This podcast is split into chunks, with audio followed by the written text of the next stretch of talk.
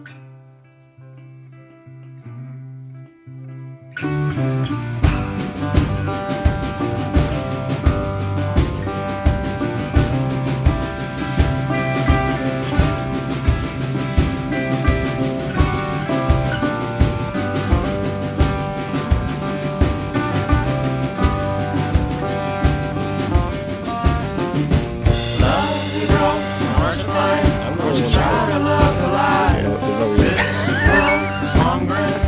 habits die hard. Yeah, you don't have to clap or anything. I'm telling you, it's amazing.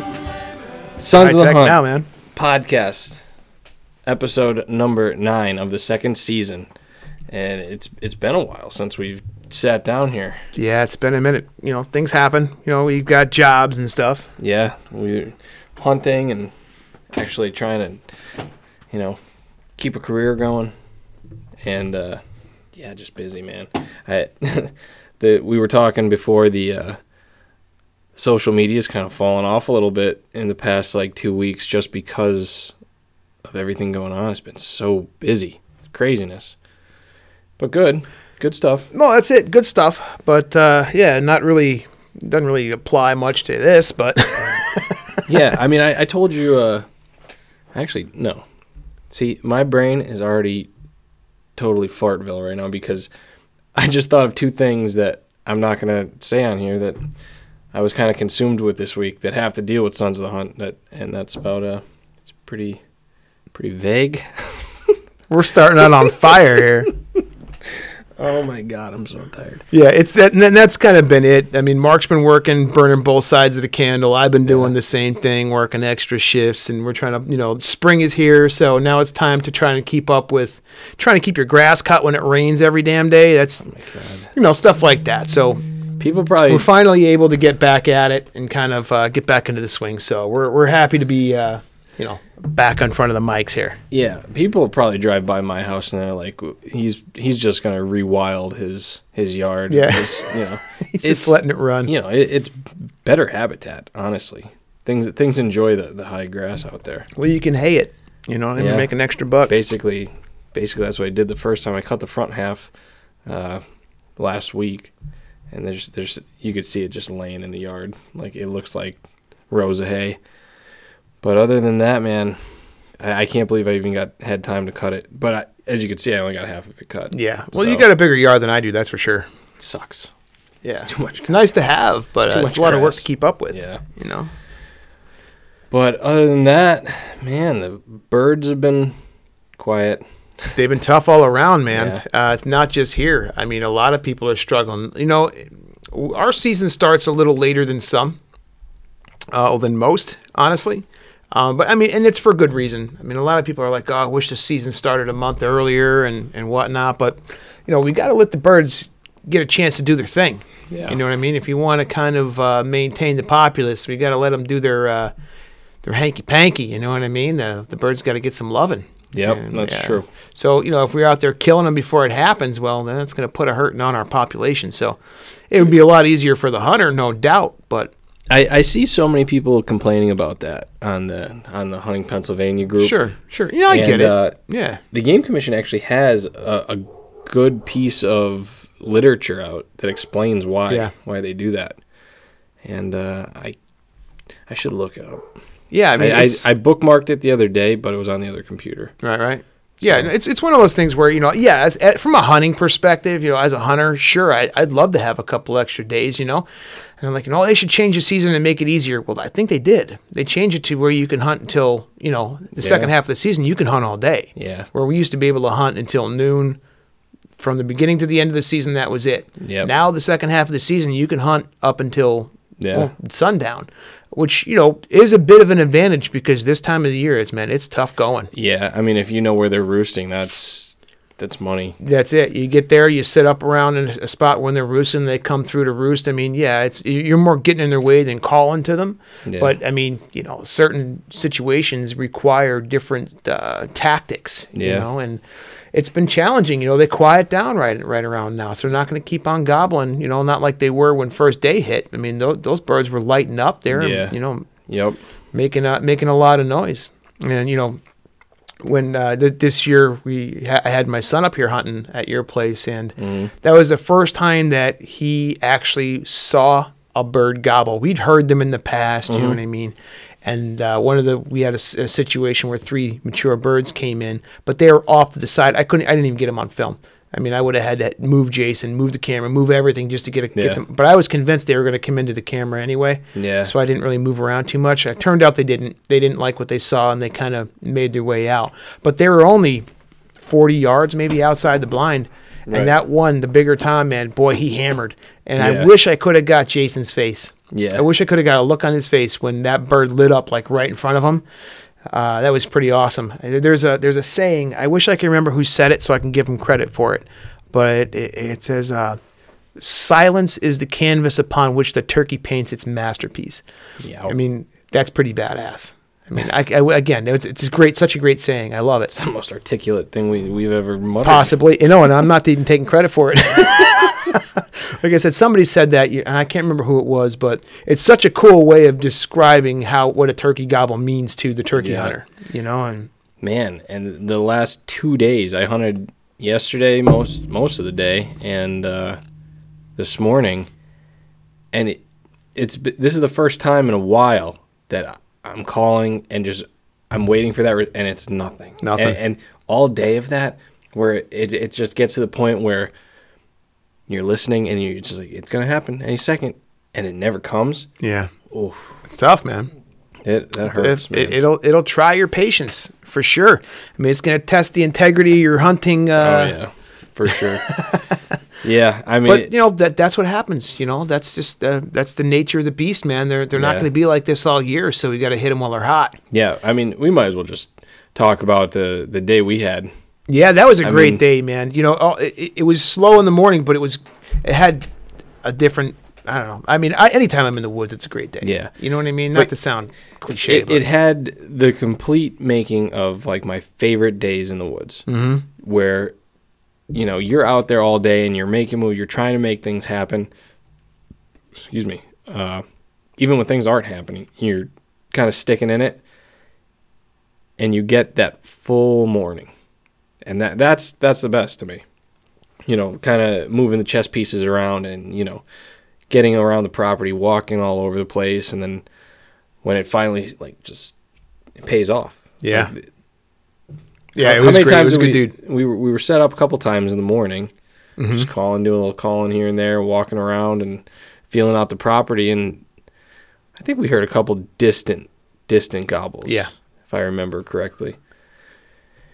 And then it just quieted down, to nothing. Yeah, But we had some weather come in and stuff like yeah, that. And we had that, that little bit of rain, and it it wasn't much at all. It was like just a, a quick drizzle, lasted maybe twenty minutes. Then it was like somebody flipped a switch. yep, it was on. I I don't know if I ever heard that many turkeys gobbling, like different birds in different locations at one Yeah, time. yeah, that was a cool time. That was good. I, I mean, it had to be like five or six different birds working at one time. yeah, it was hard to figure out which direction to go in. Yeah, You know, I mean, fortunately, you knew the property. That's the first time, not only the first time I hunted up that property, but the first time I've ever hunted with you. We'd never hunted together. Um, so that, that was really cool in itself uh, to be able to get out with you and kind of see how you do it. yeah, You know, because, you know, that when you get set in your ways, you know, for the last probably decade and a half, I've kind of led the hunts. yeah, You know what I mean? Like whether it's my kids or taking a friend out or introducing somebody into it, I found myself leading.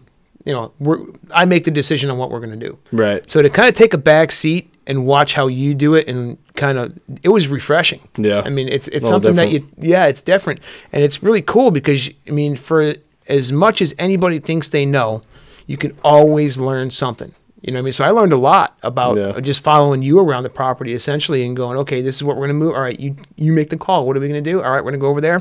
We're going to hop over that hill. It's like, sweet. All right, let's do it. It was exciting. Yeah. Because it was a whole new perspective on it. It gets me pumped. Just like I just want to get back there now. I know, I just I love that property. All the, Oh, the- what a phenomenal property Yeah. that is. Because you do I'm- your deer hunting there too, right? Yeah, I do just about everything there. That's Yeah.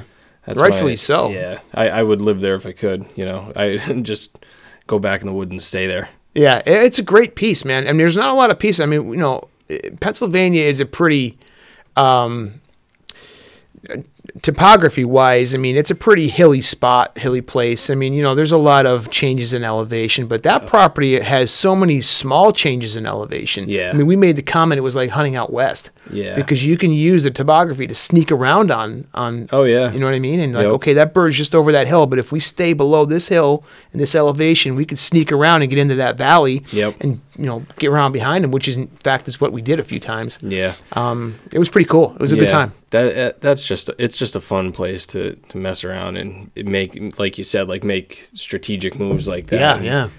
It's it's so much fun. And I the last couple of years I've just been getting into kind of uh trying to shoot a doe from the ground that way. Yeah. Just because it, it, it does feel like western hunting. Well, that's the place to do You it, know, man. It's cool. There, Yeah. there there's a lot there's a lot of cover, there's a lot of stone walls, there's what what's really fun is in early archery season when all the hay bales are, are still out Oh man. and they, the field is just full of hay bales. yeah, yeah. That that you makes a can lot of fun really too. make a move, Yeah. sure. it's like legitimately like a, a chessboard, and you could like That's it. Yeah. Yeah. I we used to do that with woodchucks. We used to hunt woodchucks up in Bradford County, my Yeah. buddy and I, and uh, we would use the the hay bales because you do that in like July, August. You know what I mean? That's like the first hay cycle. And uh, we'd get up there and do that. And that was kind of like a deal we had with the guy who owned the property. He'd be fine with us going up and hunting turkeys in the spring as long as we came back in the summer and shot woodchucks because they made a mess of his fields up there. Mm-hmm. You know, he'd drag his tractor, you know, his hay machine over the top of one and bust a blade, and he'd have to Yeah. stop and repair it. He had cattle that would step in woodchuck holes and, you know, and break a leg. Now you got a dead, you got a dead cow. You know, Yeah. when they break a leg, there's no putting a cast on it and Yeah. handing them a set of crutches. You it know what I doesn't mean? mean they had a good show. Nah, nah. So yeah. yeah, that's it. So, you know, that was the deal. We'd go up and, and shoot the woodchucks in the summer.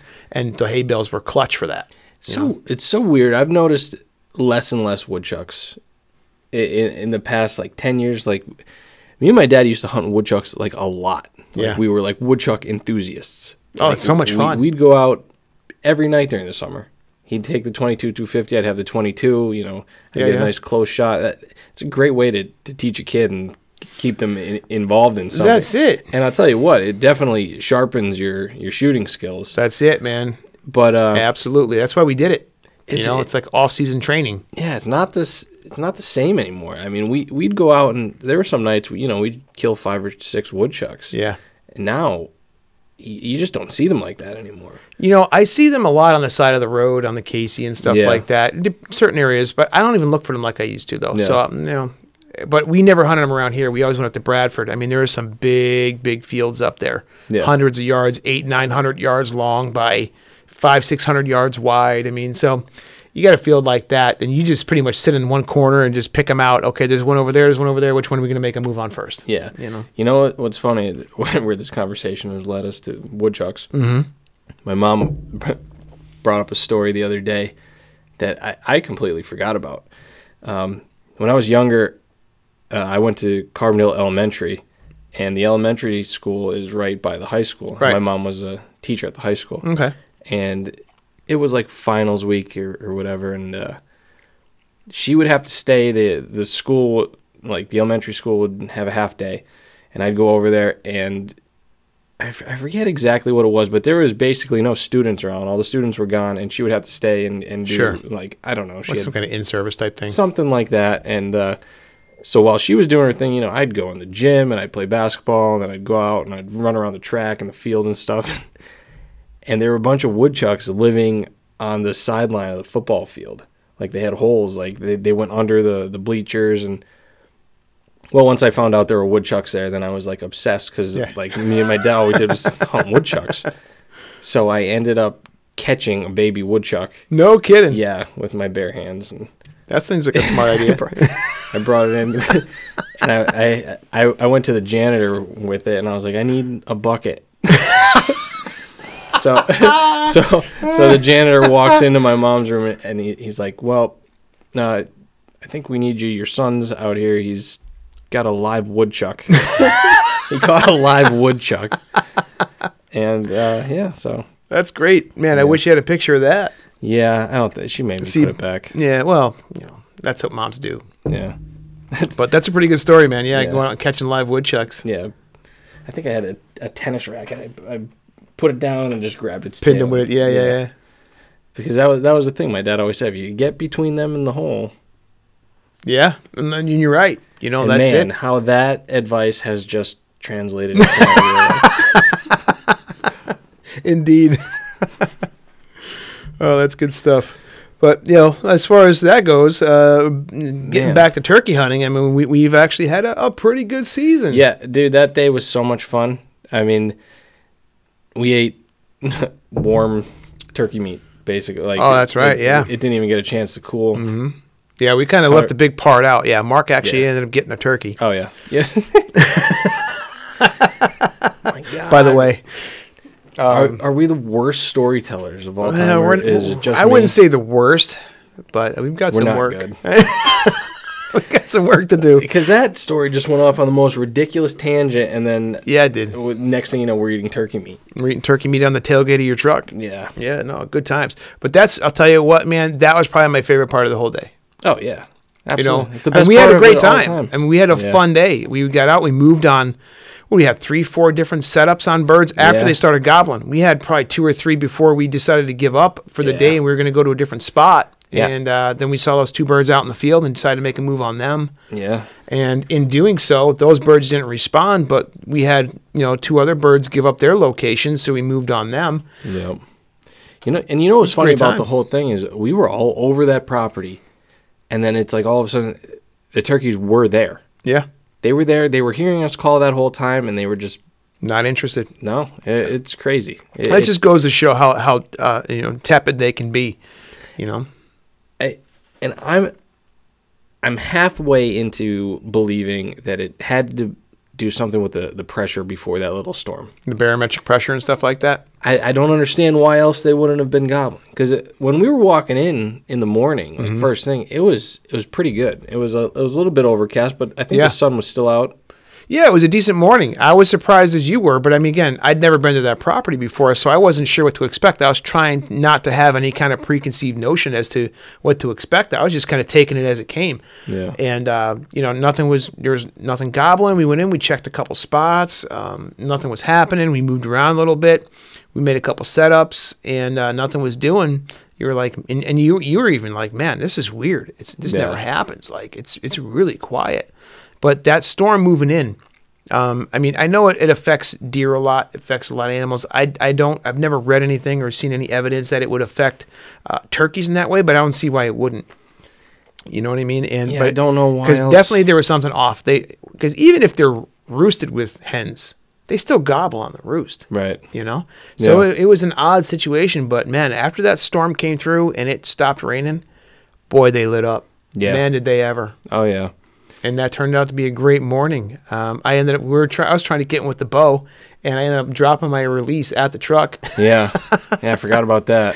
yeah so we get to the one spot we're setting up and i'm like whispering to mark i'm like i don't have my release i either dropped it on my way here or at the truck so i'm like i'll film you hunt because we both had our cameras No. and it turned into me filming mark Yeah. um, which was still fun. I mean, don't get me wrong. I, anytime I'm out there, man, I'm having a blast. So Yeah. that turned into a really fun experience. And that that was just like I said, just a good day. One, one of 'em, like that's how I hope every every morning in the the turkey woods ends up, where Yeah. you get to spend the whole morning, and you actually have to, you know, you kind of grind for Yeah, for what you're I mean, doing. I think you, would you ship that bird at like 11:30? Something like that. Yeah, I think we had like a half hour spare, and we, Yeah. we set up on two more right after. That's that. it. Yeah, we, we made we made that time count. I mean, as soon as you uh, got that bird, we spun around, grabbed all of our stuff, picked up, went back down the other side of the hill where we actually had originally set up, Right. and uh, tried to call a few birds in. They just weren't having it. Mm-hmm. But uh, it was worth it was worth a shot, man. It, and it was a great time. So we ended up coming back to your place, and you busted out the old Coleman uh, Yeah. Coleman stove and stove some and- peanut oil or whatever, and we uh, went to town, man. We had some uh, turkey tacos. Dusted them up and little buffalo turkey turkey Yeah, breast yeah. taco. It's good stuff, man. It was a good good Perfect, good know? afternoon, man. Good morning. Just a quick little thing to throw together, and man, it was good. It's funny. I just made uh, chicken in the same way. Yeah. I took your advice that that little tip that you did with the Bisquick and the seasonings. That's it, I made man. it at home, and I made a bunch of uh, made a chicken a bunch of chicken up. It's it's almost like when you, you use the Bisquick with the seasoning like that.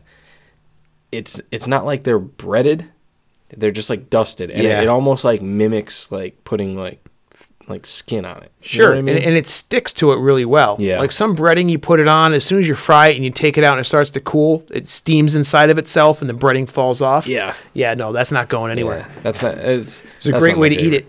You know what I did the other day though? I, I decided to take the Bisquick to the next level. Oh, I, I I cracked open a can of beer All right. I poured a little bit in and I you know mixed it up, made Mm-hmm. it thick, and I threw that. Uh, I had that tenderloin from that bird Sure. still, so I sliced that up into like nuggets and did that, and that that came out all right. I think I still like it better dry. Yeah, I'm a dry guy, yeah, yeah, yeah. but we got to get into some fishing. I'm about to get my uh, tomorrow. I'm going to be working on my canoe. I have an old uh, 17 foot aluminum canoe that I've been working on. ah, you're skinnif. Yeah, my no, not the canoe. This canoe is for sale, actually. if anybody w- wants uh, dibs on a canoe, my buddy's trying to sell it. Uh, but nonetheless, uh, yeah, uh, it's just a regular canoe, uh, but it's got a bunch of nasty paint on it. So I've got some paint stripper and stuff. Nasty on it. dinghy. It's it's just silly looking. Uh, the guy that I bought it from actually painted it with house paint. Terrible idea. No. So he painted it red, and it was just hideous. So I tried to sand some of it down. It wasn't working, so I painted over the top of it, and that was an even worse idea. Right. So I'm stripping it right down to the aluminum. Once I do that, I'm actually thinking about doing a truck bed, like you know the the rhino lining stuff you put in the truck bed. Yeah. I'm gonna do it with the with the truck bed type stuff. You know what? I wonder if you could powder coat the whole thing. Yeah, that would cost me a mint because the problem is with powder coating, you have to put it in an oven. Uh, I don't know anybody who's got a 17 foot long oven. I might. I might. We might be Well, onto something. I've got a. I know a guy in Carbondale that that powder coats, and he's got some big, big ovens. Because well, that's does, that can't be cheap though. No, probably not. Yeah, I, I can go buy uh, a- enough of the bedliner stuff to roll on myself for Right. probably 80 bucks. Flex seal. Yeah, no, not the Flex Seal. That's going on the floor. There you go. Yeah, I'm gonna do the floor with Flex Seal. So if You're- you you're drop a gonna make lure, the make the floor like a screen door, and then flex Yeah. seal it. yeah, something like That'll that. be perfect. No, we used to use rubber matting in our in, in the Scunu. We used to use rubber rubber car mats because if you Right. drop a metal lure into a canoe, have you ever been underwater and hear somebody click two rocks together or something? Yeah. You ever play that game? You Yeah, know, it's awesome. You can hear it from a mile away. Mm-hmm. Sound travels ridiculously far underwater, so you need to kind of pad that. So I figured if I rolled on some of that that rubber matting stuff, you know what I mean, that might do the trick. Hmm. That might keep it quiet. Interesting. So I'm gonna try that trick. But yeah, it's gonna be interesting. But uh, once I get that rocking and rolling, we'll have to get out and get after some bluegills or something like Yep. that, and we'll do a a little uh, little fish fry. shore lunch. Yeah, I I've like been, I've been telling my kid about that, and he couldn't believe his he couldn't Yeah. believe what I was telling him. Yeah. Yeah. I, you cannot beat catching or harvesting whatever whatever you Yep, right there. cash clean cook, man. That is just it tastes different, man. That's a trend right does. now. That's a trend, man. With all these guys on YouTube, the catch clean cook challenge. You know what I mean? These guys they go out, Yep. they catch something, they clean it, and they cook it right away. It's good stuff, man. I gotta, I, I admire that. It's funny. People are just realizing you could do that. Well, I, I I think people are just starting to realize that they can make a video and some people would be interested in Mm-hmm. it. You know what I mean? I think that's what they're starting to realize. It's like you wouldn't be here if we didn't. We haven't been doing that for ages. Indeed. yeah, yeah, yeah. That's a that's a whole conversation in of itself. Yeah. But yeah, man, what a great great season we had. And you know, my, my son brought him up here, and, and Oh, yeah. he got he got lucky. Uh, he was able to shoot a, a nice Jake with the crossbow. Yeah. uh, right down the hill from your house here. That was awesome. Yeah, yeah, it was that was a great He's time. pumped. Oh man, he almost squeezed my eyeballs out of my head. Yeah. after that. Yeah, that video was good. Yeah. If you guys are interested in the video, you go to uh, my YouTube channel, Black Rock Outdoors, has the, Yeah. the video on it, and it's uh, it's a little on the long side, but I mean, I made it for him. Yeah, it's You know worth I it. mean? It, it I didn't it, made it for production value. I made it for a Yeah. memory for him. You know what I mean? And it was cool. I mean, it, we it was a long day. He shot his at eleven forty five. Yeah. So that was another long day. But for a kid his age to spend to- six to hours in a till- blind, Yeah, man, that's that's tough because, like I was saying yesterday, I was out and I I ended up going to that stand in the middle of that field, oh yeah, yeah, yeah. and when I got there, it started raining. I didn't plan on sitting in there, and then I got pinned in there like all day with the with the rain, on, Yeah. and it just it was just pouring, and I, I sat in there till like twelve thirty, Yeah. or one almost. It wasn't fun. It just it just was not fun sitting in that thing in the pouring rain. But it's tough. I know you sent like me a, a, video. It was funny. You sent me this video clip of you sitting in there, but the video wouldn't play, but the audio would. Oh yeah. so it sounded like there was like literally a, a an eighteen wheeler truck, diesel truck running, yeah. idling. That's it was, what it sounded like. But it, it was, was, the rain hitting the top of that blind, pouring. Yeah, it was. Uh, it was something else. I also don't know why it has a metal roof on that thing, but. well, I tell Whatever. you what, it doesn't rot away. yeah, true, true. But yeah, man, it's just been a crazy, crazy turkey season. Indeed, I still got a couple of tags in my pocket, but you know, I'm I'm happy. I'm happy with the way the season's gone so far. Yeah. Hey, listen, I, mean, I was in, I was present for two birds. Yeah, I mean, you know? you're getting a ton of action. Just you know, none not, of it's mine. Yeah, you're getting a ton of action. You're just not getting a ton of action. Indeed, but, Indeed, but. you know, maybe we'll get out again. I mean We'll see. Yeah. I mean, I might try and make a, make a run at it uh, the end of the week. Uh, I think Friday is the last run. I think Friday's Friday or Saturday is the last gig, isn't it? I have to double no, check my season. No, they give us Monday, right? Because of the holiday. Oh, I think you're right. I think so. I, I think, think, you're I'm pretty right. sure so, you're on the holiday. Yeah, so we, we might have a we might have another crack at it, but you know, in, in, if it comes great, if it doesn't, I'm I'm completely happy with the yeah. season as it's gone. I mean, to be able to be there and, and, see you get your bird, and to see Jason get his bird, I mean, dude, you can't ask for much more than that. You know what I mean for a for a turkey season. Yeah. Um. I, but, hey. I, I'm I'm like kind of still wanting to grind it out now because a lot of times, like like in the past, I've like filled my first tag and I've been like lackadaisical on like sure. getting out and really pushing myself. But last year I filled both tags. Did I fill both the year before? I don't remember. I have yet to fill two tags in a season. Well, now it's like, well, I did it last year. I don't see why. but I'm the same way. I, I kind of get lackadaisical after I get the oh, first yeah. bird. I'm like, ah, uh, you know what? I got to cut my grass. And you yeah, know what? You, I got some work to do. And what what the craziest thing is is that I consider not going out so I could like edit film or do something like right right. pursue pursue something in the hunting industry and put, put hunting aside to do it. Yeah. So like it's ironic. it, it, yeah it's ridiculous. Yeah but, but, you know there's only so many hours in a day and you know the, the older you get and the further in into your life and into your family that you get the trickier it becomes. So you really got to be yeah, able to it's, it's about pr- prioritizing things That's making it. making choices but you know, this turkey's hanging around too too much. This this one around here, he was in the yard today while me and my dad were over at the farm. So it's funny how it's, that happens, isn't it? Yeah, it's just a matter of time. I'll, I'll catch up with him. He's roosting right behind the garage. Yeah. So one of these days.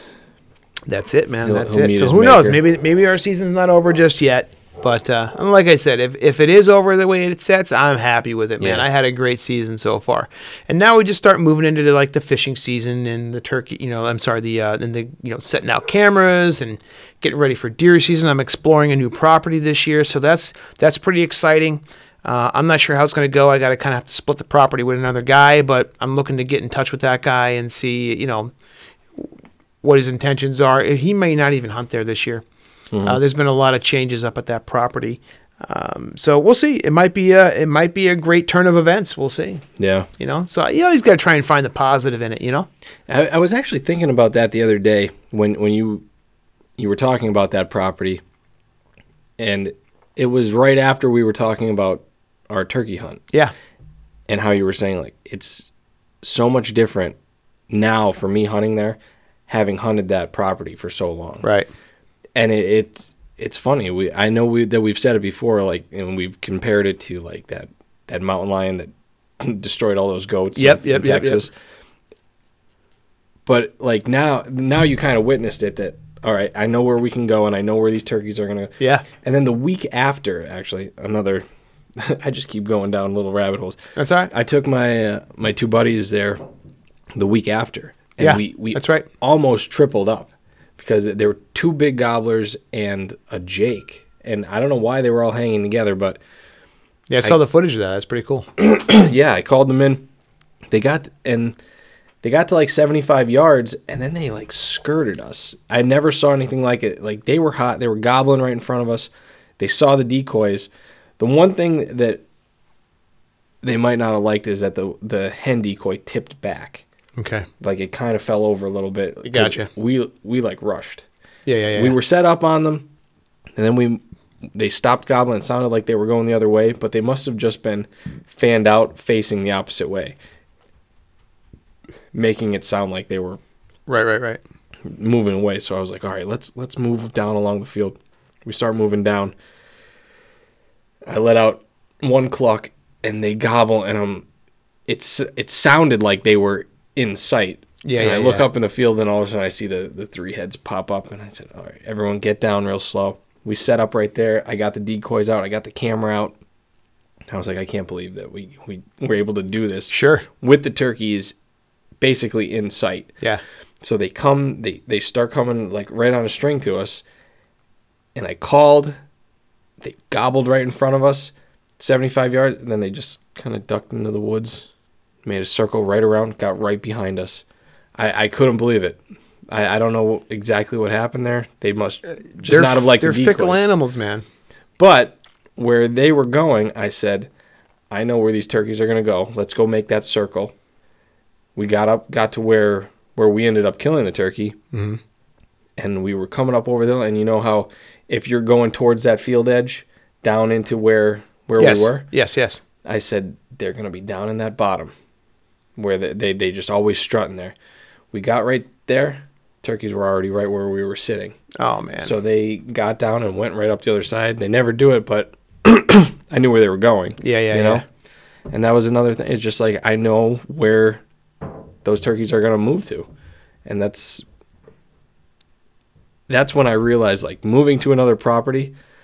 It, it takes a while, man. It does. It's going It to take does. you a, a while to understand the, the undulations and how animals are just going to naturally move through it. And that's it. You know, it, it is fun to learn a new property, but the, the benefit you gain, like you said, in, in understanding a property, because when we were out there that day, you know, we couldn't get those birds to commit. They seemed like they were standing there down over this hill.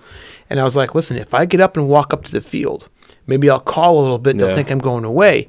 And because you had a such an intimate understanding of that property, you're like, listen, if you stand up and walk up, they're going to see you Yeah. you know, because you knew what was over that hill. I did Yeah. not. So, I mean, like I said, we, we threw almost everything but the kitchen sink at those mm-hmm. birds because that was like the only last thing I could think of was like, if I go up to the field and call, they're going to think that I'm moving away and then they're going to commit and maybe come up and they'll walk right in front of where you're set up.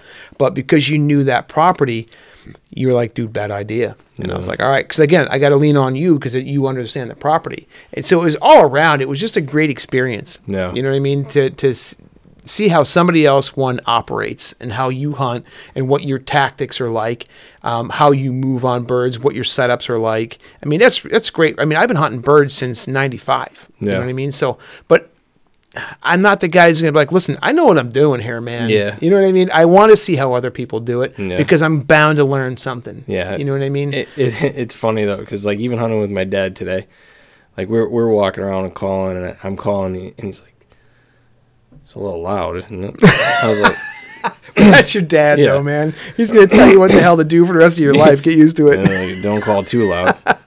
It's a little too frequent. You think? Maybe you Yeah. should cluck and sit apart. I don't know. yeah. uh, okay. Dude, I love your dad, that. man. I, s- I- every time you have a gathering or something and your parents are here, I'm like, I hope I get there before his parents leave because there's so much fun to talk to. He's a trip man. Geez, I spent probably 45 minutes talking to him last time he was here. Tell Couldn't you get away from him, man. He's so much fun. stories? Oh, he told me a couple of good ones, but uh, we're gonna keep them off the air. Yeah, I would. Keep our PG rating. Indeed, indeed. Tell you, Father's Day is coming up, man. You got to talk him into it. Yeah, we'll we'll see. We'll see. That's gonna be a lot of fun. If if he Maybe. if he agrees, I don't know. He's Yeah. pretty cool. You know, I- he's, he might be too cool for us. I don't know. Put a microphone in front of him. I, I don't know. You might you might get a different man. You know what I mean? You might, you might, you might. It's like when Hunter, we told him we were gonna bring his old man, and he's like, "Yeah, I ain't coming. I don't want to. I don't want to be here. I don't want to be part I of ain't it. coming. Nope, Yeah. nope, Don't nope." blame him. That's funny, man. That's good stuff. We should just have those two do a podcast together, and we'll just There you keep go. our hands on. We'll just sit back and just watch. Press this button, and we're Yeah. we're gonna go. That'd be pretty good. It would be pretty interesting, no doubt, no doubt. So yeah, great season so far, man. Great season so far, Yeah, and we've got more to come. I mean, we got a lot of cool stuff happening. A lot of stuff in the uh, in the chamber, so to speak. Um, yeah, we're gonna keep after it. And like I like I vaguely opened up with, I have a couple of things that I've been working on. Um, more tangible things for for, for the people. For the people. For That's what we're here for, man. That's what we do. Yeah. but I, I have been working on a couple videos, um, and that's it. and that's Maybe you'll see I- him, maybe you yeah, won't. Well, that's Uh. the thing. Like, it, they're they're for things are branching out into different directions right now, and I don't I don't want to count my chickens before they're hatched. But Heard. That's what I'm working on. Things, okay? Yeah. You'll you'll get Things are when get it. happening. Stuff's stuff's going in directions. Stick with us. Just just trust me. All right, it's good. Shut up, everyone. Too much damn pressure. Yeah. Can't be putting this But- much pressure on me. let's Oh, uh let's wrap this first half up. Yeah, I think we got a we got a beer review up our sleeve or two too. Yeah, So, yeah, yeah. let's, Uh, let's that'll, make that, that'll sharpen our edges, I think. Absolutely, it does I- every time. You know what? I think we were a little rusty. I think we were knocking the, the dust off. Maybe a little bit. You Maybe know. a little bit. Well, how how far are we in? 35 minutes. See, that's not bad, man. Yeah. That's pretty good. See, I, I now that I don't have that recording, I don't know. I don't. You know, you know what would actually help though? Like real notes, I think might actually help. Maybe We never do that. I've been doing it for a long time. We just I never stay on them. I just ruin it. I'm just like, oh, that's a turkey hunting story. Well, Yeah. I have a I story got a about woodchuck time hunting, I saw a woodchuck. So hey, man, it keeps it interesting. Keep me on my toes, man. yeah. All right, All right. Let, let, let's uh, we'll be back. let's try this again in a couple minutes.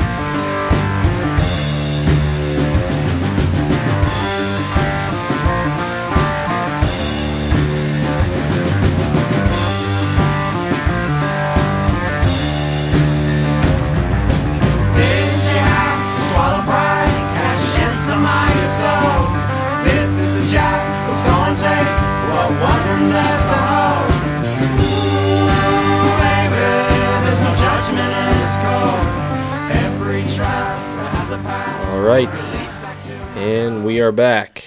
Nice, Uh, good timing. You just missed a really good swear. a tumultuous break, Indeed. but uh, Smack my knee off the table. I'm good.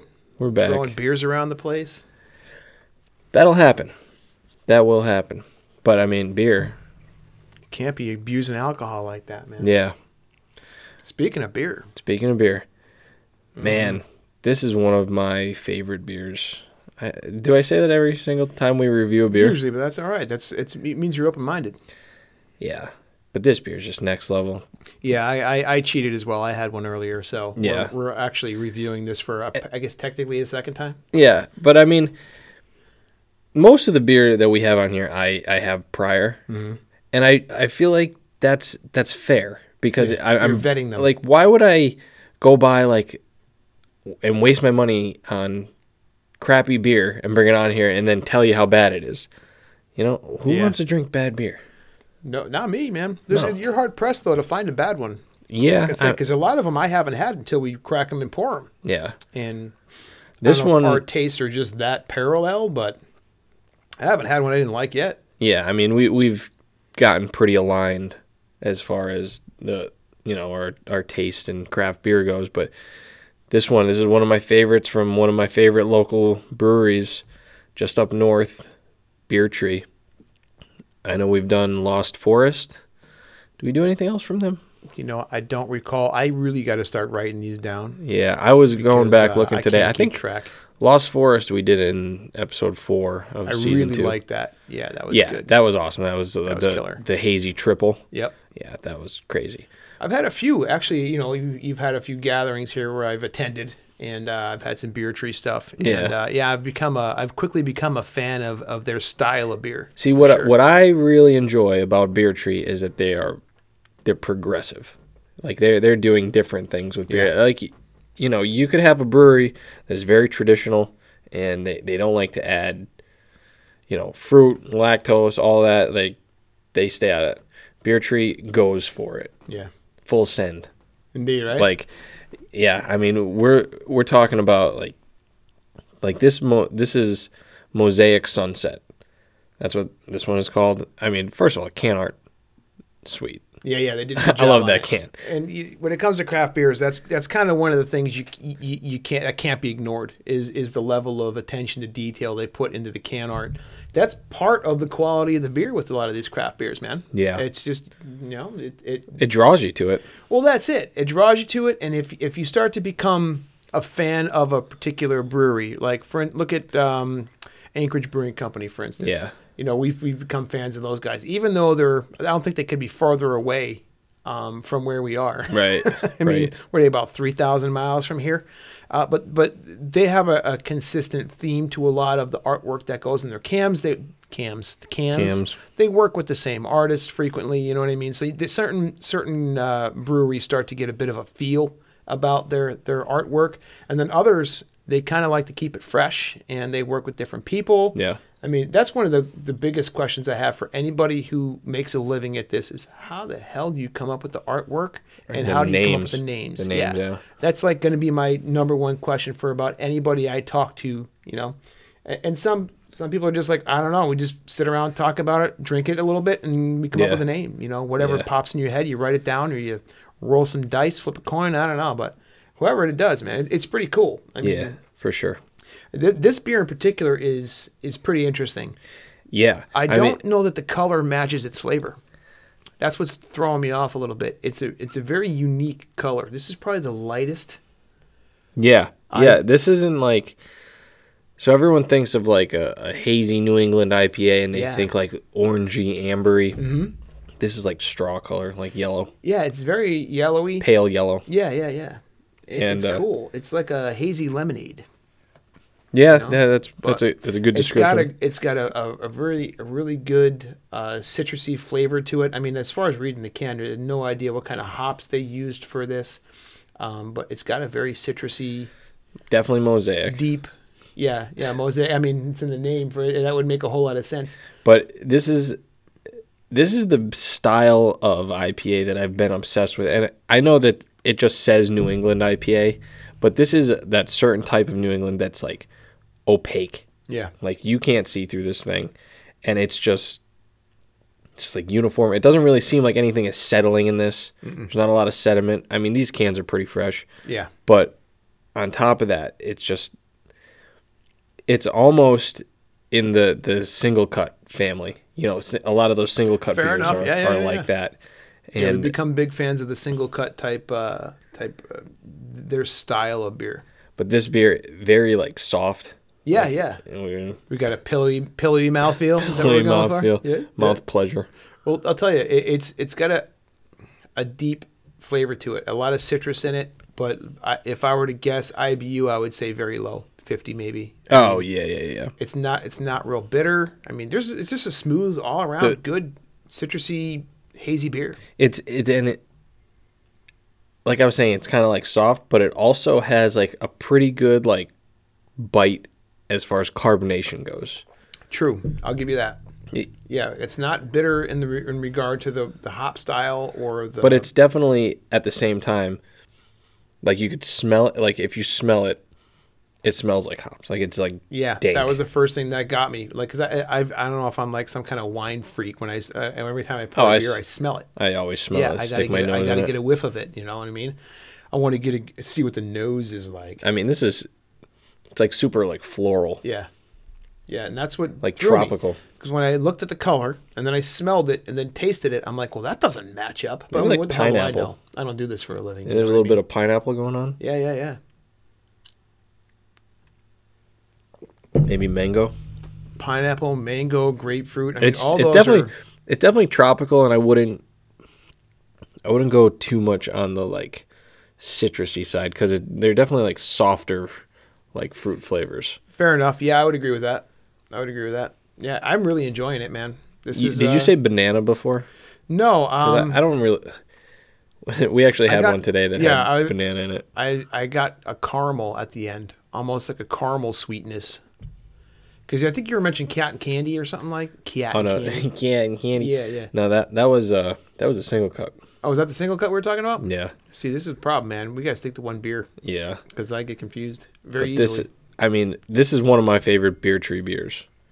This uh, Mosaic Sunset. It is just. you drink it really fast. Yeah, and that can be tricky when you're Yeah. trying to record a podcast. Because I mean, it's it's like delicious. I mean, Mm-hmm. it's a one.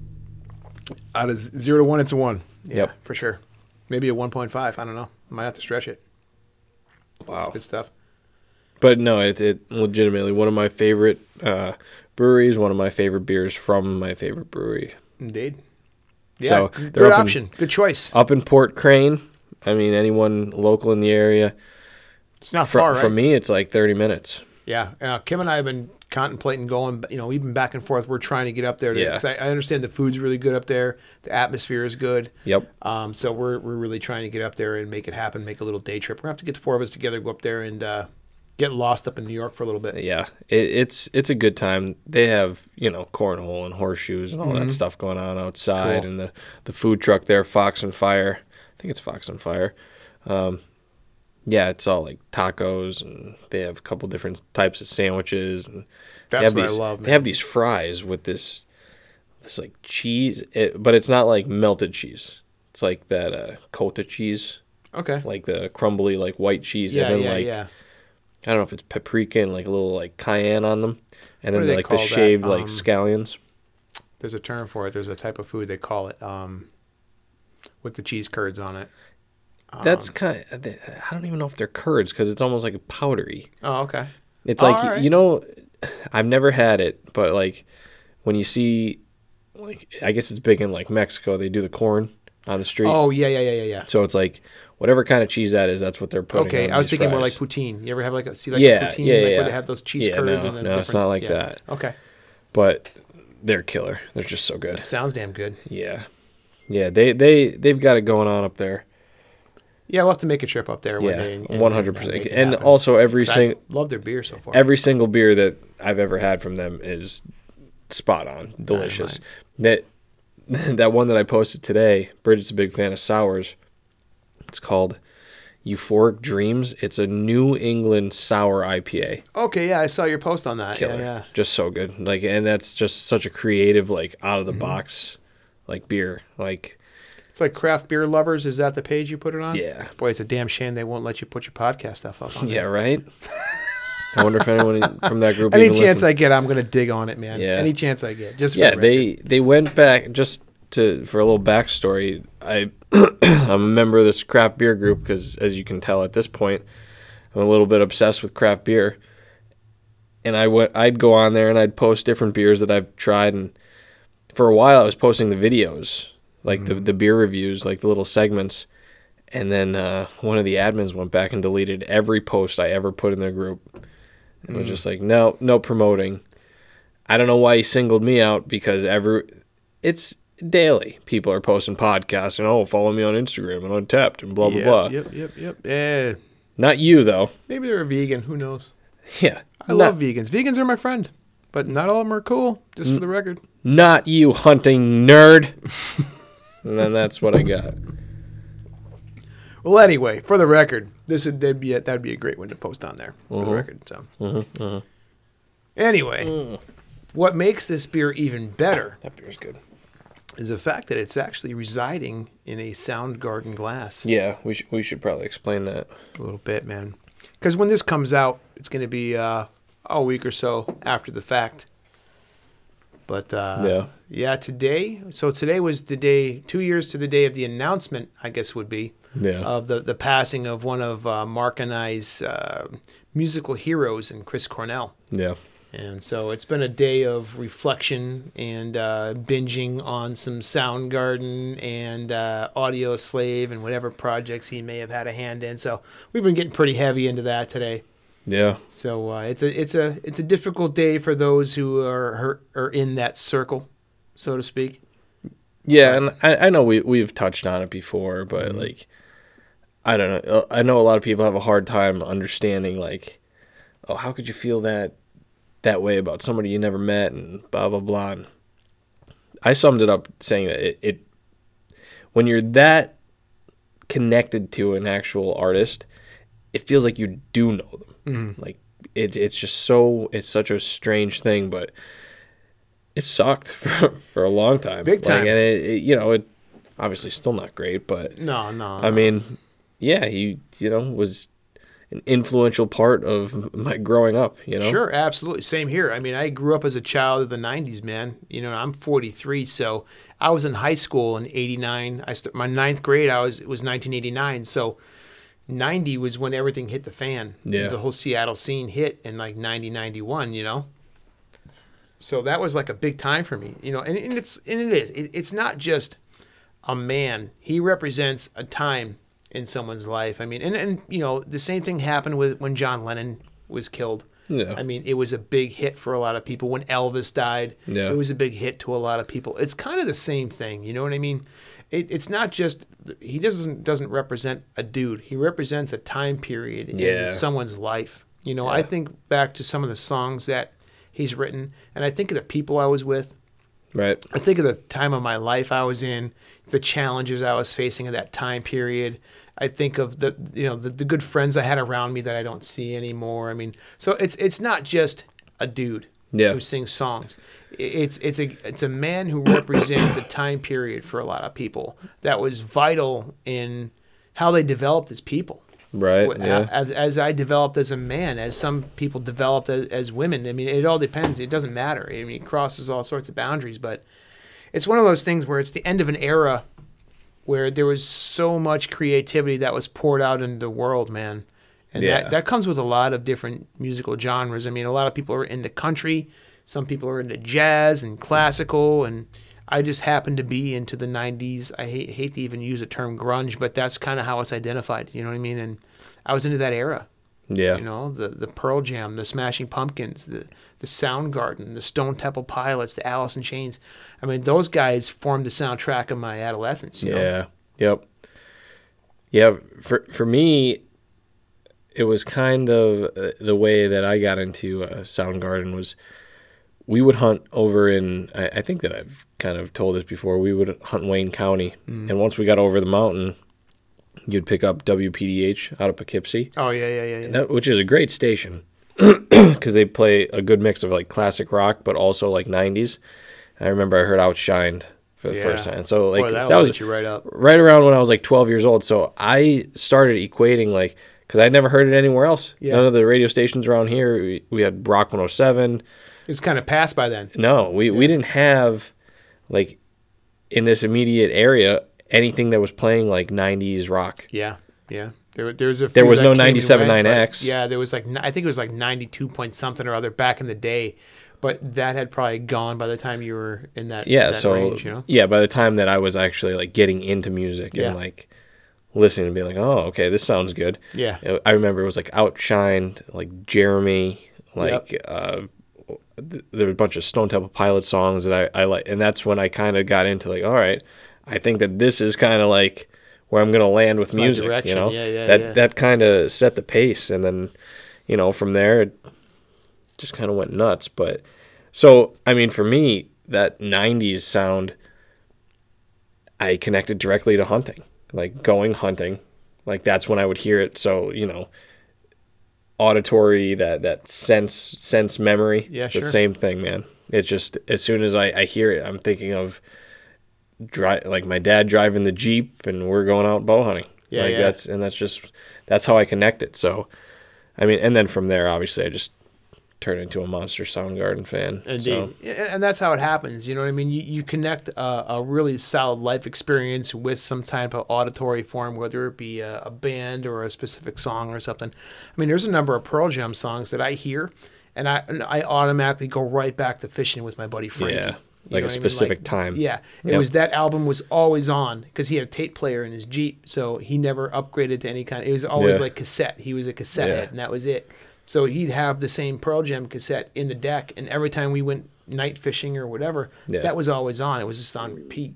So I hear certain songs off that album, and it's like, man, you know, Wishlist from Pearl Jam. Right. That song, every time I hear that, I'm I'm in that Jeep, that old Jeep Cherokee with Frankie, Right. and we're on our way Yep. to Lake Lador or wherever we're going, and we're gonna go fishing. You know what I mean? Yeah. In the middle of the night. So there's certain things, and that's the coolest thing I think about music.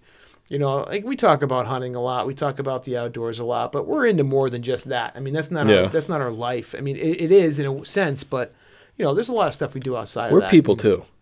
Indeed, we're real human beings here. but you know, it's uh, you know, music is a big part of our passion as well. I yeah, mean, both of us. Are, you play instruments. I was in Yeah. bands before. I mean, I you know, my escape is a set of headphones and a good album. You know what I mean? Next to getting out in the woods and sitting in a tree, that's the next best escape for me, man. Is Yeah. you know, No, a I'm with set of you. headphones and uh, a good one of my favorite albums, and, and I'm set, man. yeah, we Let were it rip. talking talking about a little vinyl earlier. We both Yeah. enjoy vinyl, and Absolutely. yeah, music is definitely a huge factor in my like. I'm.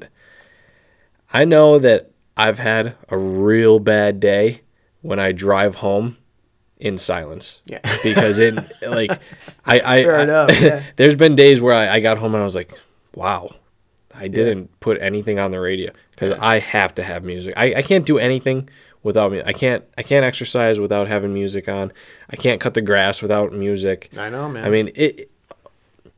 I've been tempted a lot of times to sit in my tree stand and listen to music. I know a lot of people do listen to, to podcasts and, music while they're hunting. I that, that that's the one spot I can't do it. Yeah, I'm with you. I got to be able to hear my surroundings. Yeah. You know what I mean? I got to be able to hear it. I rely more, I think, on my hearing than I do my my vision uh, when I'm out there hunting. Yeah. Because you can only For look sure. in one direction at a time. You can Right. hear in all directions. You listen to One Direction while you're hunting? Hell, wow, we're drawing lines and sands here, brother. Who's your favorite? Who's your favorite One Direction? Yeah. I got, I got lines. It's multiple directions now. Mm. Oh man, it's kind of just like my tiredness, and then also the beer Yeah, you just yeah just intersects and collides. blurring all your words into different things. I tell you, you guys think this is easy, man. We're half asleep. We're both dead tired, and here we are It's eleven you. fifty-two We're here for the people. You know, It's almost midnight. We've already had two beers, we're people too. Allegedly. And, uh, allegedly. legitimately. Legitimately had. People don't even know why that's funny. Uh, no. Well, we, we, we had a conversation earlier about what, what words we frequent, and uh, I'm pretty I'm pretty aware of the fact that I use the word indeed uh, exuberantly, uh, way too much. Indeed, I- Indeed, yeah. I Yeah, can't use ever it. remember you saying that. Never, never once. Not even one time. Okay, shows how much you pay attention. Yeah. When have you ever said that? A couple two tree. Okay. A couple two tree times. But, Legitimately? Uh, legitimately, I've said it numerous times. Yeah. So uh, I guess you guys can figure out the rest. So we're, we're gonna move along. But yeah, man, here's a, a toast to uh, the Chris Cornell Chris and Cornell. the impact he's had on uh, not only ours but uh, many others uh, out there, and the impact he's still having uh, and will continue to have. So uh, kudos to you, my friend. Thank you for uh, the tremendous music that you've put out into the universe and uh, for kind of guiding a lot of the parts of our lives that we're so fond of.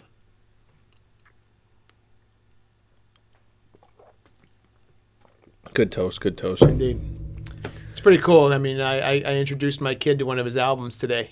That's he didn't cool. even know. You know, Yeah. he has no idea that. And so I went up and I gave him one of his old CDs. I'm like, here, check this out. See if you like it. Yeah. And I went downstairs and I was working on some stuff down in the living room, and I can hear there upstairs. His bedroom is right above my room, Mm-hmm. and I gave him the album "Scream," Yeah. which in the world of Chris Cornell fans may not be the most popular album, but uh, it's still a pretty good album. And the music that he's kind of into, it aligns kind of like right there with some of the stuff that he's listening to.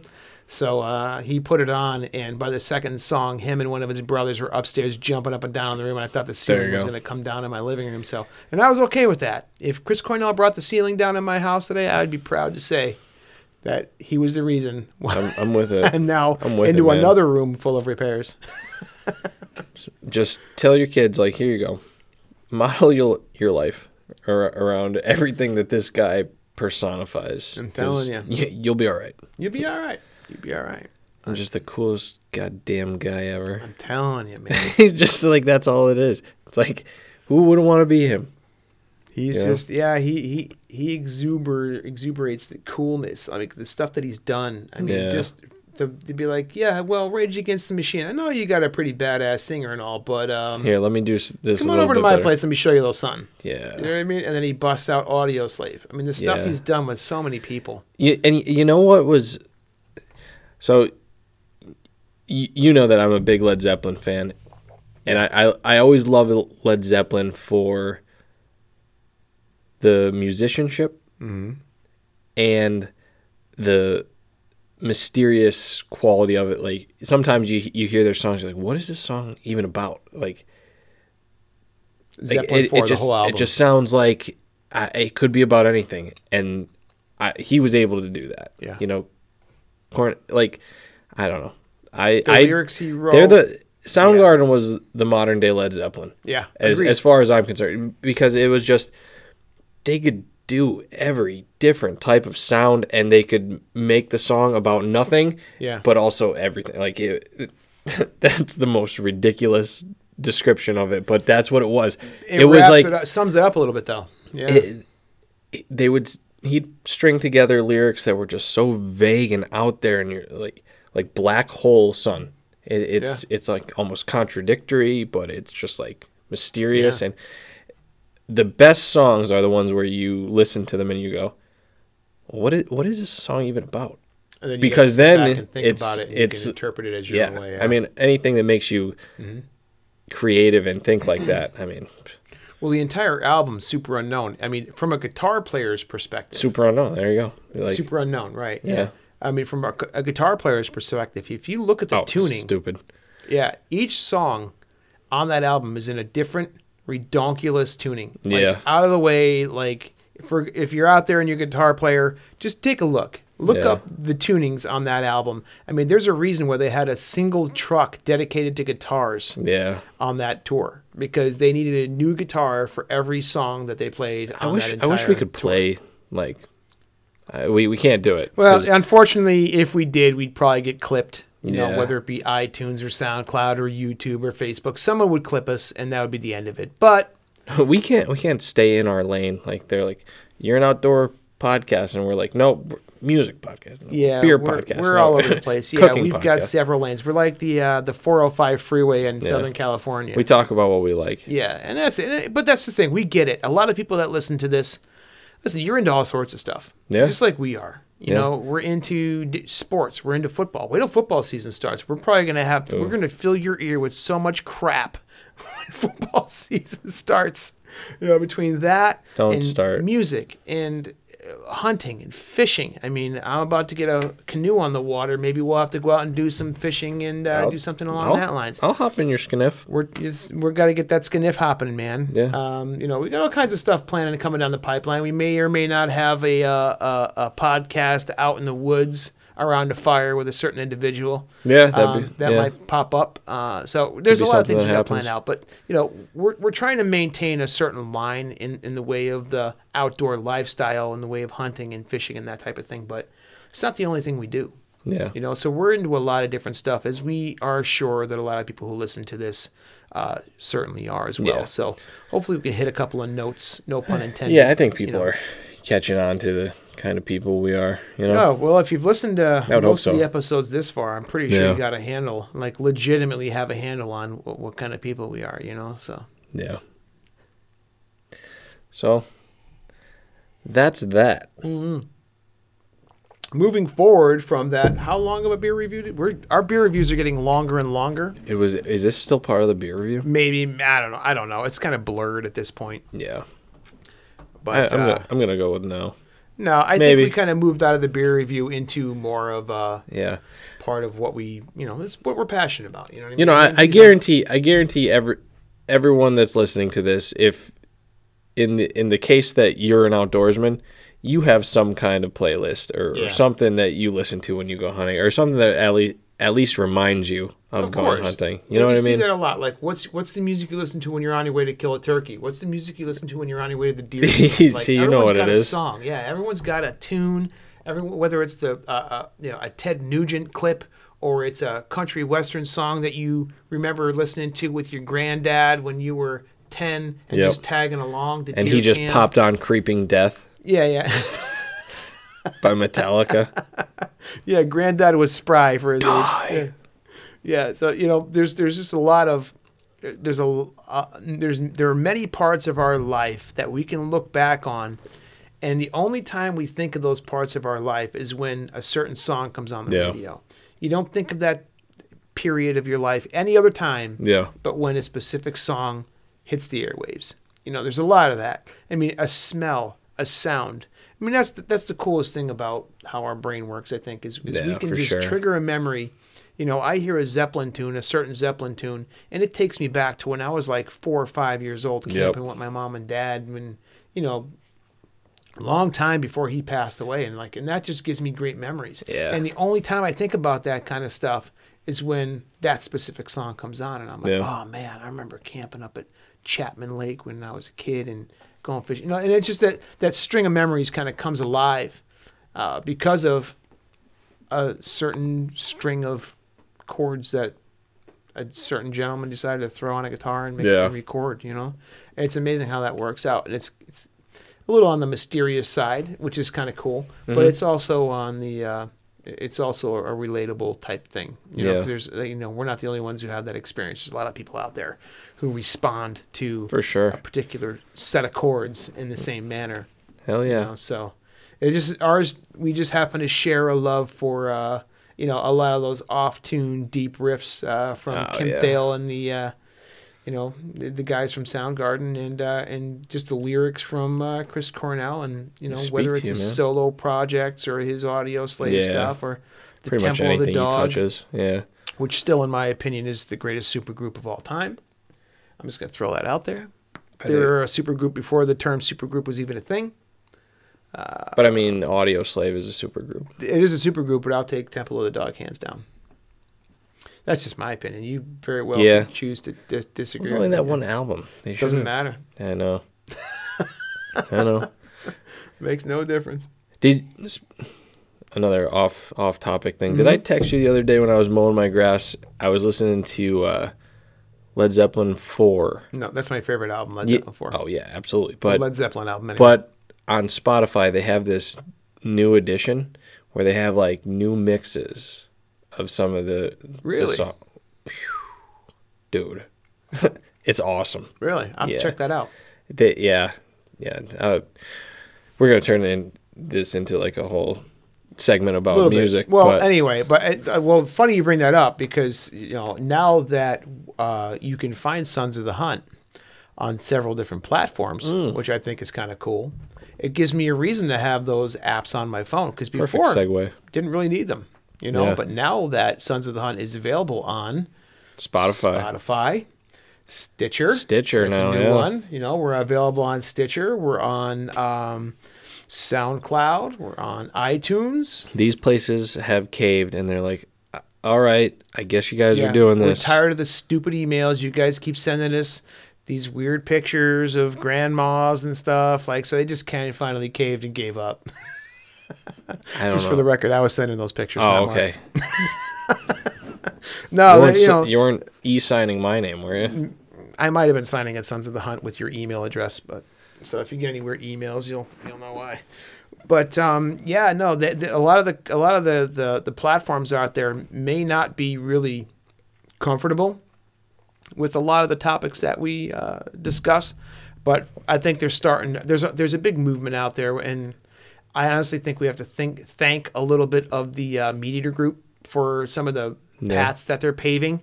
Um, they're kind of losing me a little bit in some of their content, but I, I'm still at heart a big fan of Rinella and his his um, his theorems, I guess you could say. Um, but you know, they're starting to look and see that there's some relevancy in, in Yeah. a lot of the, the, the topics that come out of this um, lifestyle, if you will.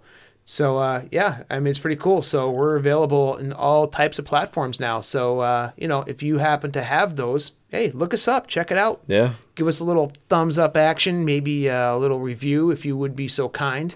Uh, it just helps us out and it, it helps bring relevance to a lot of the stuff that we talk about, as senseless as it can be at times. Yeah, relevance, credibility, Indeed. all those two dollar words. Damn it, there it is. Indeed, it gives us legitimacy. it does. It does indeed, yeah. Anyway, we we should talk about something outdoor related.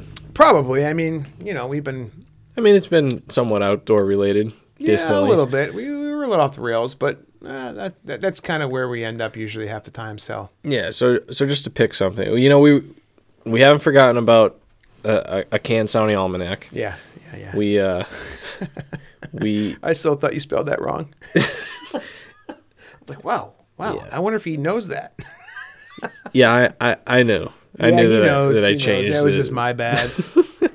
Do you know? I know now after I listened to the episode why it's called a canned Sony autograph.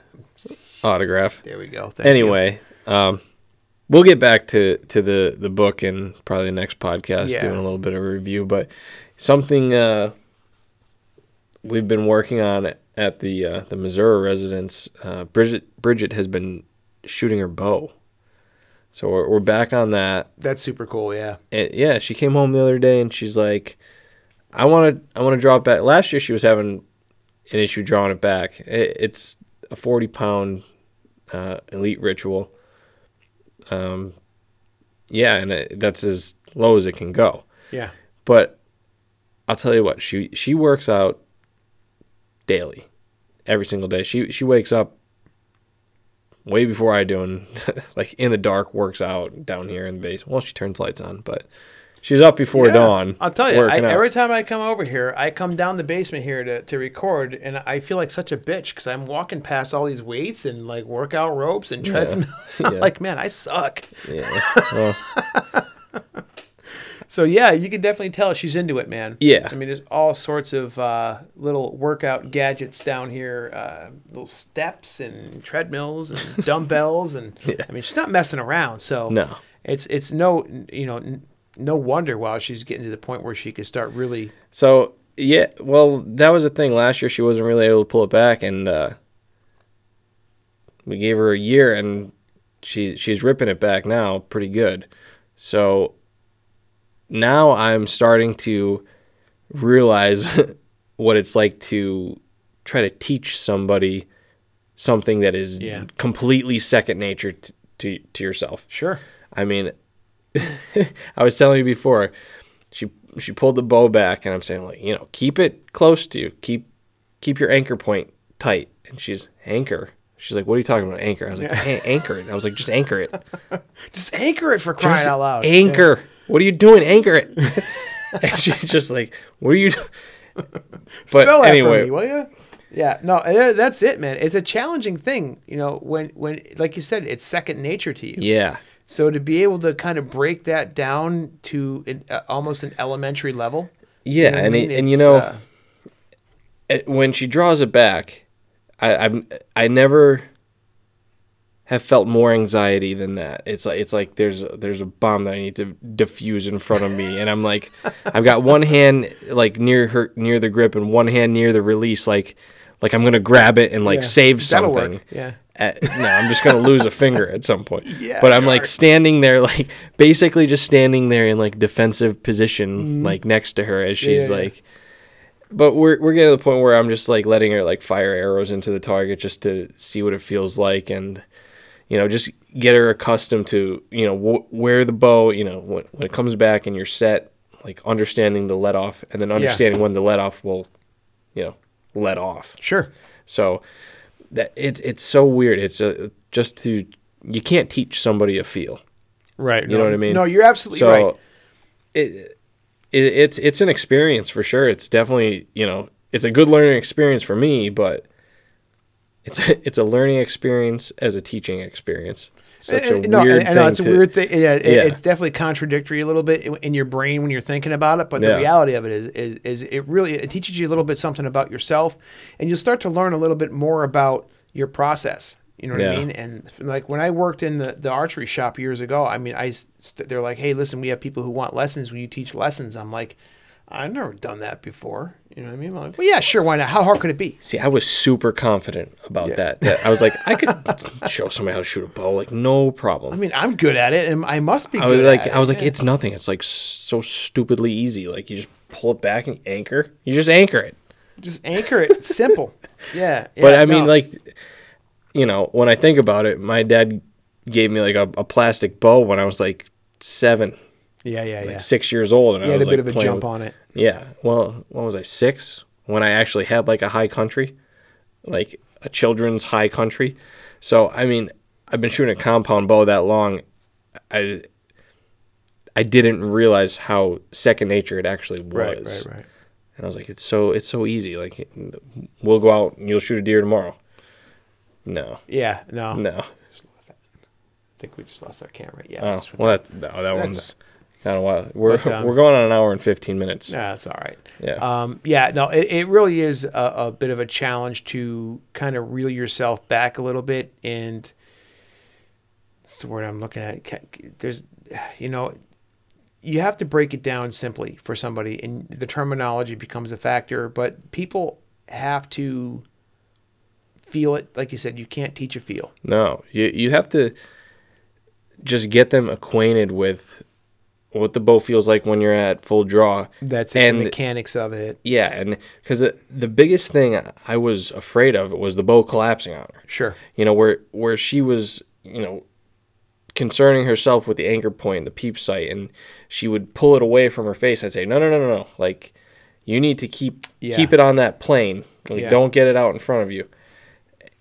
And just like some of the like like you said, like the terminology I was using, she just That's it. she doesn't you know, understand it. Yeah, I- I- you, if you teach the technique, you know, and the mechanics, the feel will come. Yeah. You know, and I think and, and trying to separate those is a big challenge for someone Yeah. who's just been doing this forever. Know I Right. mean? So it's Yeah. pretty cool that you're kind of diving into that Yeah. whole It- foray.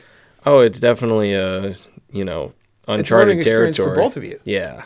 You know, For yeah, sure. no. If you teach the technique, because you know, uh, I don't know if you've ever heard it, but I've heard it a hundred times because I got into teaching and I got into stuff like that, and then coaching, and you know, it's ninety percent mental, ten percent physical.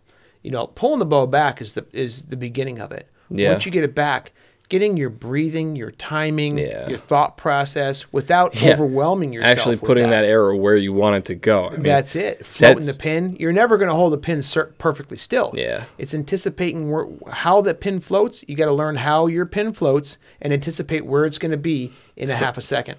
And that's when you want to touch that arrow off, you know, and then punch in the trigger and smooth drop. There's a lot involved in it. And people think you just pull it back and let it go. That's not the case. I mean, sure, you could do that if you want to hit a barn yeah. and even then you're lucky. You know what I mean? But if you want to hit a quarter inch size spot at 60 feet away, Mm. you really need to be able to anticipate how your body works, your mechanics, have good, have good, you know, It's it's like presence. It's like yeah, presence with the bow. Like just here we are again. We need like Aldo Leopold to I know, right? to, to Help us out here, Aldo. help us find Where the is. Aldo? He's upstairs, isn't he? Oh yeah, he's that a- upstairs. is that- is that a past coincidence? It is. Uh, yeah, we we've did we ever talk about it? I didn't name Aldo after Aldo Leopold. Okay. As much as I wish I could say I did, I did. By the way, Mark has a yellow lab named Aldo. yeah, I don't know if anybody knows Well, that. he- Pray may never actually come out clean with that. Yeah. I mean, people have seen him poking around here Sure. and there. Um, he's not quite a lab. He he's just. Uh, I, Yeah, he's I, I, about as lab as you can get without being 100%. I call him like a, like an everything bagel. Like he he is literally like every dog breed. That's awesome. He's just a a mutt. Like Good boy. pit bull, lab, hound, shepherd, all of it, like just mixed into one. Pretty much like everybody nowadays. Yeah, yeah, pretty much. he, he, whatever he identifies as, I'm cool with it. So Yeah, yeah, yeah. whatever he wants to be in. we're, not, we're not judging Let it be. Aldo.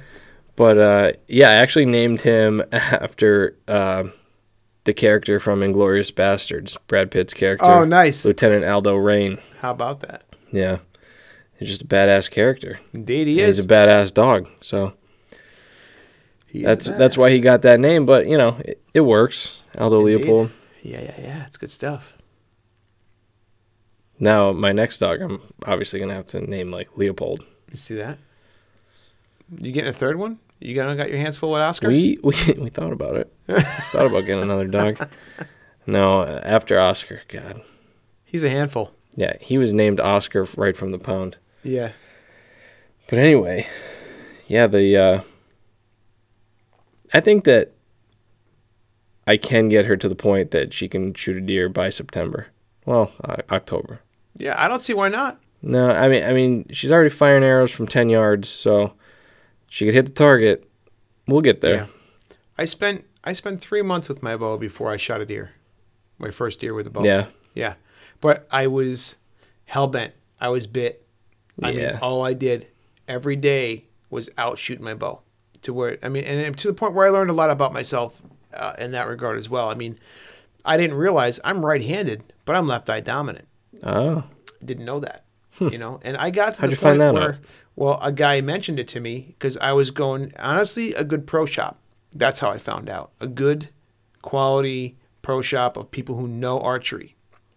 You don't want to go to Bass Pro Shop. I- you don't want to go to Gander Mountain.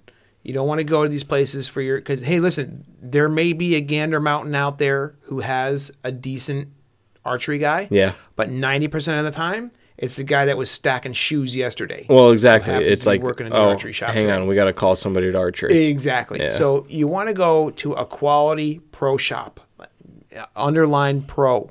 Okay. So Keep it local. yeah, keep it local. Yeah. Mom and pop. These are the guys you want to go to because they know their stuff. Um, but I was I got to a point where I could tighten my groups to a, a certain point, but I couldn't get any better. Right. And it was frustrating because at 20 yards I was okay. Mm-hmm. When I backed up to 30, my group got, you know, substantially larger. And I Yeah. couldn't figure it out. So I talked to a guy and he's like, "Well, what's your eye dominance?" I'm like, "What? What? Yeah. Come again?" That's, dude, that's something that I should think about. Well, that's it. He's like, "What's your eye dominance?" I said, I, "I, I don't even know what you're talking about." So he showed me the little trick where you kind of make the little hole with your hands and you bring it up to something, and you know, which, which eye do you see it through? And it's yeah, right. And it, it was I was left eye dominant, and I had no idea. And he goes, "Well, you're left eye dominant. That's your problem." I'm like, Yeah. "Well, what do I do now?" He's like, "Well, you got two options. You start shooting left-handed." And I'm like, "Nope." Yeah. That's not happening. He goes, or shoot with both eyes open. So that's what I started doing. Yeah. I started shooting both eyes open. Yep. And immediately, I mean, immediately, I went home that day, grabbed my bow, brought it out in the yard. Because you always close your left eye, you line everything up with your I'll peep close. sight. I'll close my eye just to focus, but then I always shoot with my eye open. Well, that's what I started doing. And man, I was smacking arrows. I was smacking arrows at 30 yards. With and I was like, well, there we go. So I started shooting with both eyes open. Yeah. Now I shoot rifles with a scope. Tricky. But I still shoot both eyes open. Really? With a scope? With a scope. Now I, I learned to focus on the magnified side, but because my left eye is open, I shoot better. Yeah, I, I everything whether like it's open would- sights, I'm, whether I'm it's my shotgun. I've never. bead. I've never opened my other eye. it's tricky. It's a little weird at first, but I, I learned to adapt, and now I shoot way better because I was never very good with a rifle. Yeah. Which is why I leaned more towards archery because I got pretty good at that. Yeah. But then I started to transition, you know, translate that, you know, whole trick over to shooting the rifle. Now, man, I'm I'm knocking them dead. I'm out at 200 yards. I'm shooting a one inch group at 200 yards with Yeah. 30 aught six now because I opened both eyes. It's just a weird thing. You know what I mean? Is your turkey gun the? What do you have on? Right now, I have the single in the front, double in the back. Okay. Yeah. Yeah. because I was going to try and get my buddy shooting it. And he's got all kinds of eye issues. He had multiple surgeries on his eyes. Yeah. So it was easier for him to use that. I prefer the single bead on front. I have a big fat fiber Why? optic bead on the front. I don't get that. Well, because I'm, I'm used to my gun. I'm, Yeah. I'm, I'm comfortable with it. I know to measure my rail. I don't want to have it tipped up too far because if you can, if your if your bead is on top of your rail, you can see the length of your rail. It's too high. You don't want to be able to see your rail at all. So if my rail is completely flat, all I see is the bead. I haven't seen my rail in months. Yeah, I know, right? It's been a minute. No, but no, I, I use the the same thing. I have the two, The two, in the back, one in the front. front. Yeah. I think that that immediately helps you play in the oh, gun. Oh, absolutely. You know, absolutely. but the one, I, d- I just don't get that. I just feel like there's room for error there. There really is. You're Unless absolutely you're, right. There's a like tremendous said, amount of room for error. like, In super fact, comfortable. I found that out when I had Bill, sh- my buddy Bill, shooting the gun because he was shooting really high, and I Yeah. couldn't figure out why he was shooting so high. And then I realized he was tipping the gun up. Yeah, So he wasn't paying attention to the rail; he was paying attention to the bead. Yeah. So there's a little tip for y'all. I think that that's how high. I think sure that's how Bridget attention to the shot rail. over that. I agree 100. percent Yeah, shot over that turkey that Because time. that's all that's on that gun is the single bead in front. Yeah. You know. Yeah. So, uh, uh, you know, that three point sight might be more beneficial for her going I, forward. I've been leaning towards putting a, a holographic like the the red dot because that has to be level. Yeah. And the only thing you honestly, it doesn't matter if it is or not because it moves with you. yeah, And I also think that thing is badass. Mm-hmm. I, I just want one. Yeah, So, they're pretty cool. I've Yeah. I've seen a few. Now the tricky part is that the gun has to be. uh, It doesn't have to be, but you're probably going to want it drilled and tapped for something like that. Yeah. Because to put those saddles, you know, they have those little saddles that slide over the top of the shotgun, Mm-hmm. and they mount to the pins that hold the trigger assembly in. Right.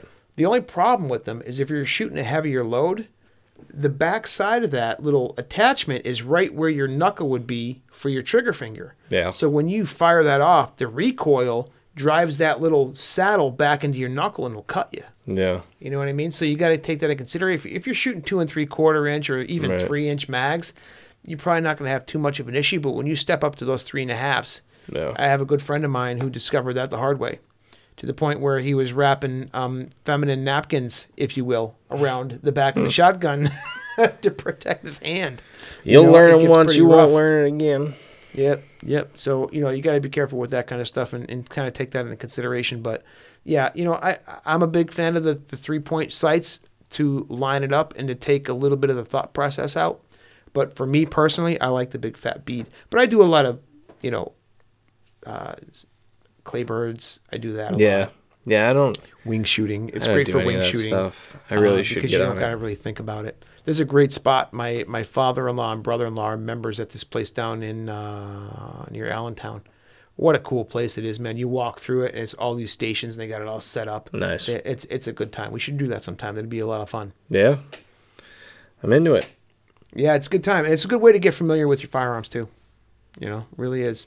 Especially when you can do well running a pump gun Yeah. next to these guys who are shooting semis and over and unders, and you can kind of Yeah. clean house with them. Yeah. It's a good feeling. Yeah. I can get into when that. you're running your own 835 or your 870 pump gun and you're Right. keeping up with these guys that are Yeah. running these $3,000 semi-autos, you know? Yeah. It's a good feeling when you're running your $300 beater.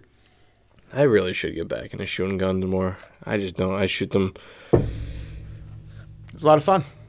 spring fun. turkey and then once in a while shoot a doe with Sure. my 30 And it- you know, and that's it. it. It's good to stay f- familiar with your firearms. It helps you become more proficient. Yeah. You know, is the best way to put it. You know, I'm putting together a 243 for my kid as we speak. I'm working on that. So I just got to dial in a scope for him now. I got to get a scope and uh, get that on there and get him shooting. And uh, before you know it, he'll be knocking down uh, whitetail. There Hopefully, you go. hopefully, we'll have a story about, or two about that come this fall. This fall with the uh, crossbow.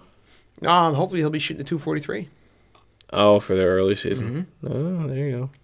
We'll give it a shot. I mean, hell, I got the crossbow at the house still. I mean, Yeah. until Damien wants it back, I'll let him shoot it. You know, There you go. I'll let the kid pop one in archery season. You know, I'll get, I'll give Yeah. all the tags I've got to my kids if I can, Yeah. just to get the experience. You know, and the meat. the meat is definitely worth it. Yeah. I'll give the tag. Hey, listen, if he can shoot it and I still get the meat, I'm good with that. Yeah. Right. That's going to be a good one. We got to get into some uh, some butchering this year. Yeah. That's one of my passions, man. I absolutely love butchering my own deer. Yeah. Yeah. We definitely want to touch on that this year. I don't think we talked about it really at all last year. no, maybe a, briefly. a, a time or two we touched on it, but we never got really into it. Yeah, but Uh, yeah. that's something maybe some people would really respond to. Yeah. I, I've already started thinking about setting up like a a layup stand for a doe somewhere. If I could just like something that's gonna be like, you know. Yeah, yeah, an easy one. Hey, Sure listen, I got I got a handful of stands just laying around if you need an extra stand. Yeah, we're, we're gonna figure it out because it might be right back here. I think that there's a couple spots here that could uh could work to our our advantage. Mm-hmm. Yeah, I sat I sat in that one stand back here last season, and uh, I let a couple doe walk right by me. Yeah. I mean there were some. That's good a good ones out there. spot. Yeah, Yeah. That might be it. Only time will tell. indeed, indeed. Hashtag indeed. I'm gonna have to. I'm gonna have to like somehow get that figured out. Legitimately. Legitimately have to figure that out. All right. That's enough. Yeah, I think we, I think we've bent your ear Yeah. enough for one episode. Yeah, we were all over. This A little bit, a little bit, but hey, man, yeah. this is what we're about. Strap in, ladies and gentlemen. we're off the cuff kind of guys, and that's Yeah, how it yeah. goes. So, uh, as we mentioned earlier, it'd be super, super awesome if you, if you would leave a rating, leave a comment, share the podcast, do all that social media stuff. That's Absolutely, all things that start with S. You know, Yeah. Stitcher, SoundCloud, Spotify, s- Facebook, Space, YouTube. Facebook, YouTube. you know, get them all out there. We're uh, we're Yeah. all over the place. iTunes. Yeah, just Um, share it. Send it to somebody that you think would listen to it. Sure. That that would be bigger than anything. Hell yeah! know? If you know any Soundgarden fans out there, hook them up with this episode. Just Yeah. saying, Yeah, there's I mean, plenty of those guys out there. Yeah, they're out there. I think that's it. I think Yeah. that's that's all we got. But Yeah, you know, stay tuned. We've got we've got film coming up. We've got other vague things that I mentioned earlier that will be coming up. Big big things. We're working on Big things. big things. Big Things. I don't want to Huge. huge. it's a wall. Building a wall. Building a wall. Uh, we are building a wall. Yeah, we're, dude, we're gonna be moving out of this little space And- into a. oh, it's very true. Yeah, we're gonna be doing Oh, that. you're letting that out of the bag, are you? yeah, Yeah, we're gonna have some new atmosphere uh, for a minute or two. So uh, stay Ah, tuned. that's gonna that. take a year. That's gonna uh, take uh, me. Hey, so what? We'll figure it out. Yeah, it'll we'll- be good times. we'll get it done. But, But when we come back into this space, holy hell, is it gonna be awesome? my God, You guys aren't gonna know what to do it yourselves. We're gonna have to get real video heavy then. we're gonna be on a new level. You guys are gonna need that visual. You know, you're gonna need that visual. I'm on a new level. Uh, indeed. But in the meantime, again, all seriousness, thank you all for tuning in, listening, tolerating, sharing, rating, all that fun stuff. You guys rock. Man, they do a lot. Indeed. All right, we'll see you in episode ten. Peace out.